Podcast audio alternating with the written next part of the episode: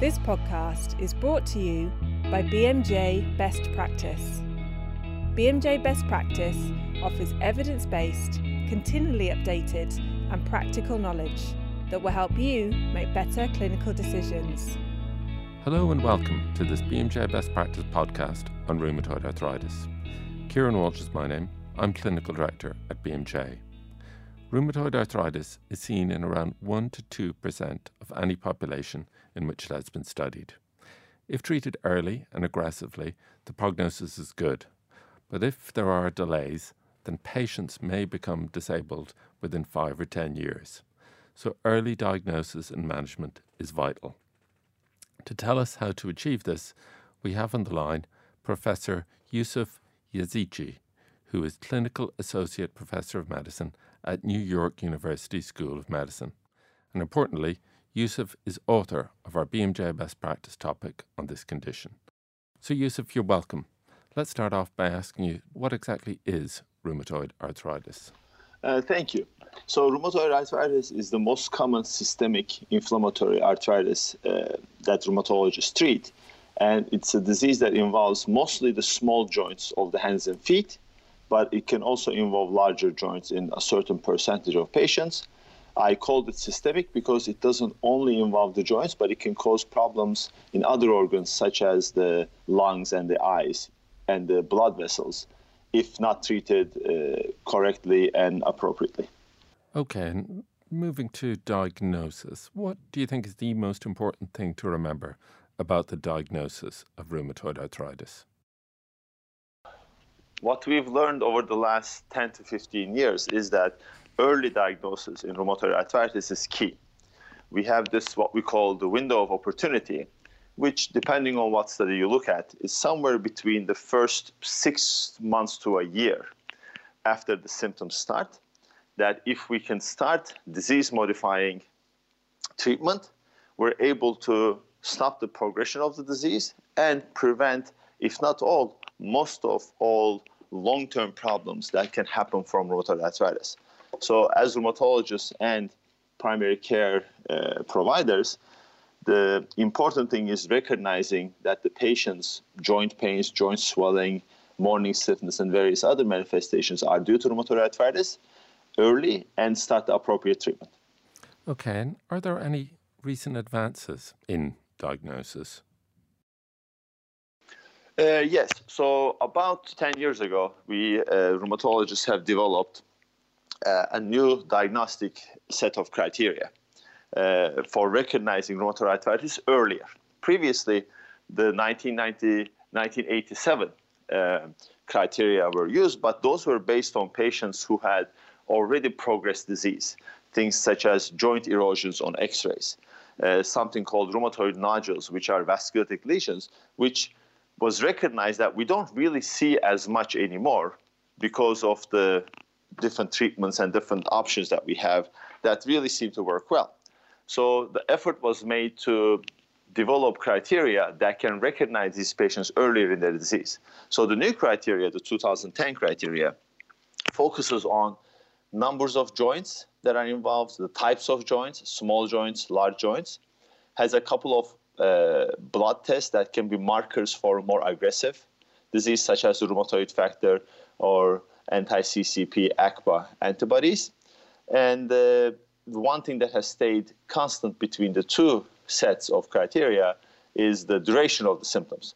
Things that are less than six weeks in duration usually are not rheumatoid arthritis. They're self-limiting. But if something has been going on more than six weeks, I think rheumatoid arthritis has to be on the top of the potential diagnoses. Okay, and anti-CCP is, is relatively new. Tell us more about that, if you can. So uh, that's correct. That was discovered about 20 years ago or so to be related to uh, the diagnosis of rheumatoid arthritis. Before that, we had the rheumatoid factor over the last 50 years. And it seems like the, uh, the prevalence of rheumatoid factor positivity in patients is about 70%. So 70% of rheumatoid arthritis patients are what we call seropositive, 30% roughly are seronegative. it turned out that in those patients who were seronegative, a certain percentage have this anti-CCP ACPA antibody.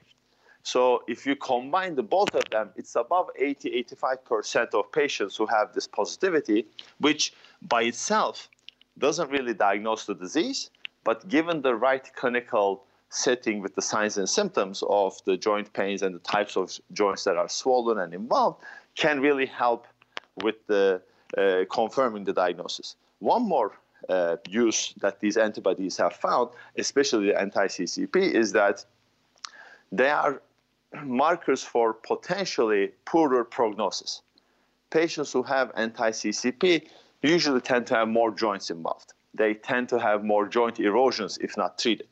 They require more medications and combinations than those who don't have the antibodies. So they could be used, uh, they're not definitive, but they could be used as potential prognostic markers and help us in how aggressive we're going to be when we're treating our patients.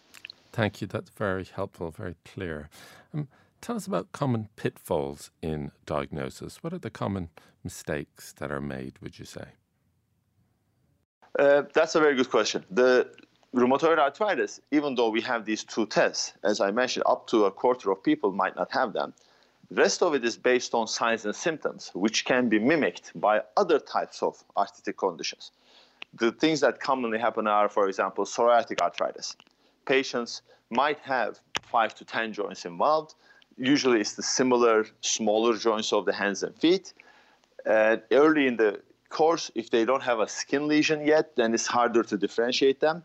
Some viral parvovirus types of arthritis can cause a very similar picture to rheumatoid arthritis, but the duration is usually limited. However, if the patient comes in the first two weeks with intense joint pain and swelling, it's very hard to differentiate them. Then we check for uh, viral antibodies and such, and then help uh, differentiate that. More, less common diseases such as lupus, uh, other vasculitic conditions can have joint involvement, and those can, at least until the other signs and symptoms of these conditions make them uh, make themselves apparent, might be hard to differentiate from rheumatoid arthritis. So sometimes, uh, not a wait and see, but treat and wait type of an approach might be utilized. So we should still treat the arthritis to prevent potential damage, but be open to the fact that uh, patient's diagnosis might change, and then we'll of course switch the treatment. But uh, in the short term, no harm seems to be done by treating patients, just making sure the inflammation is under control. Okay, thank you. That's that's very helpful. Let's move on to management. What would you say is the most important thing to remember about the management of patients with rheumatoid? Um, first thing I would say again is the early diagnosis and starting the treatment early we know that patients within six to 12 months of starting medications uh, do tend to do very well and have the highest chance of going into remission and staying in remission. Now, this is usually uh, remission with by while being on drug, but in about 10 to 15 percent, there is also the opportunity to stop the drugs and the patient starts in, stays in remission. The standard of care, the, what we call the anchor drug for rheumatoid arthritis treatment, is methotrexate. Um, old studies just using methotrexate compared to older agents that we had, compared to newer biologic agents we have, shows that methotrexate should be the first drug that the patients use. About 50% or so of patients, methotrexate will be enough by itself. However, the rest have some response to methotrexate, but not enough, or no response. In those patients, which we usually assess anywhere between three to six months, because we will know by six months if a patient is going to respond to methotrexate or not, at that time, without losing more time, we usually add another agent to methotrexate. And over the last 10 to 15 years, studies have shown that the, probably the best options to add to methotrexate are what we call the biologic agents, which we have, at least in the US, approved about 10, 12 of them and in various parts of the world, they're up to 8 to 10. And these biologic agents seem to work much better when they're combined with methotrexate versus when they're used alone. The place to use the biologics alone would be if the patients can't tolerate methotrexate or they develop side effects while they're on methotrexate. Otherwise, the treatment should be methotrexate alone in those who have inadequate response, add a biologic agent to methotrexate. Okay, thank you. And, and let's move on to pitfalls in management. What are the common mistakes, would you say, in, in management? So the anything that delays the starting of disease-modifying drugs would be the most common probably. So patients come in, they can either self-medicate with anti-inflammatory, non-steroid anti-inflammatories such as uh, naproxen and things like that over the counter, which helps their symptoms, but doesn't change the underlying damage that's happening.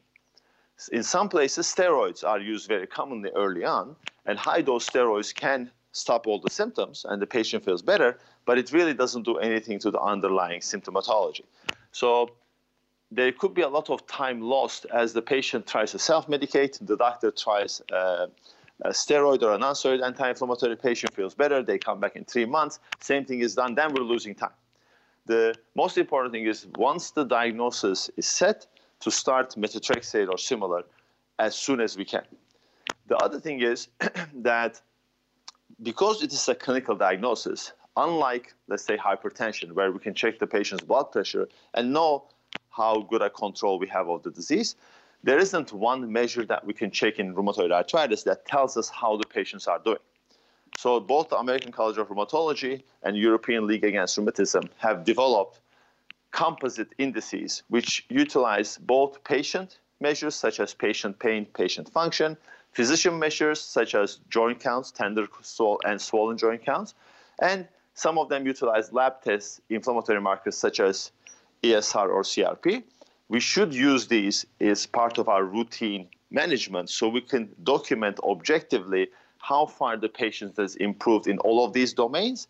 So then we'll know it's time to increase the dose of a medication, switch to another medication, or add another medication to better control the domains that are not improving. Okay, thank you. That's very, very clear. Last question, um, which is a question about questions. What, what have we missed? What other common questions are you asked by doctors about rheumatoid arthritis? The most common, I would say, is it's, these are very clear, let's say, recommendations for when the patients are early in their treatment. On average, patients are diagnosed in their early 50s so they live with the disease about 20, 25 years at least, which means there will be a lot of changes in the long term in their treatments. I think the, what we have learned uh, over the last 10 to 15 years with all the long-term and large follow-up studies of rheumatoid arthritis patients is that we need to have a low threshold for switching patients from one drug to another. I think we do them harm the more we keep a patient on a drug just because it used to work doesn't really mean two, two years down the road it's going to have the same efficacy. If the patient with these measures that I mentioned is, are losing efficacy, we should switch to another drug. Switching between drugs have been shown to work very well in rheumatoid arthritis patients. And now we have, as I mentioned, 12 to 14 options that we can go over. Most of them work at least up to two years. So that gives us a very good armamentarium of things to cover the whole duration of the disease. I think the most important thing is that the patient, this disease doesn't burn out. There used to be the concept that rheumatoid arthritis burns out over time. We now know that it doesn't. So it requires aggressive treatment all throughout its, uh, its course to prevent the long-term damage that can happen. Thank you very much, Yusuf. And thanks to all for listening. We hope that this has been helpful and we hope you'll be able to put what you've learned into action to better diagnose and manage affected patients. If you want to find out more, click the link in the podcast to sign into BMJ Best Practice and look at the content on this and other relevant diseases. Thank you once again.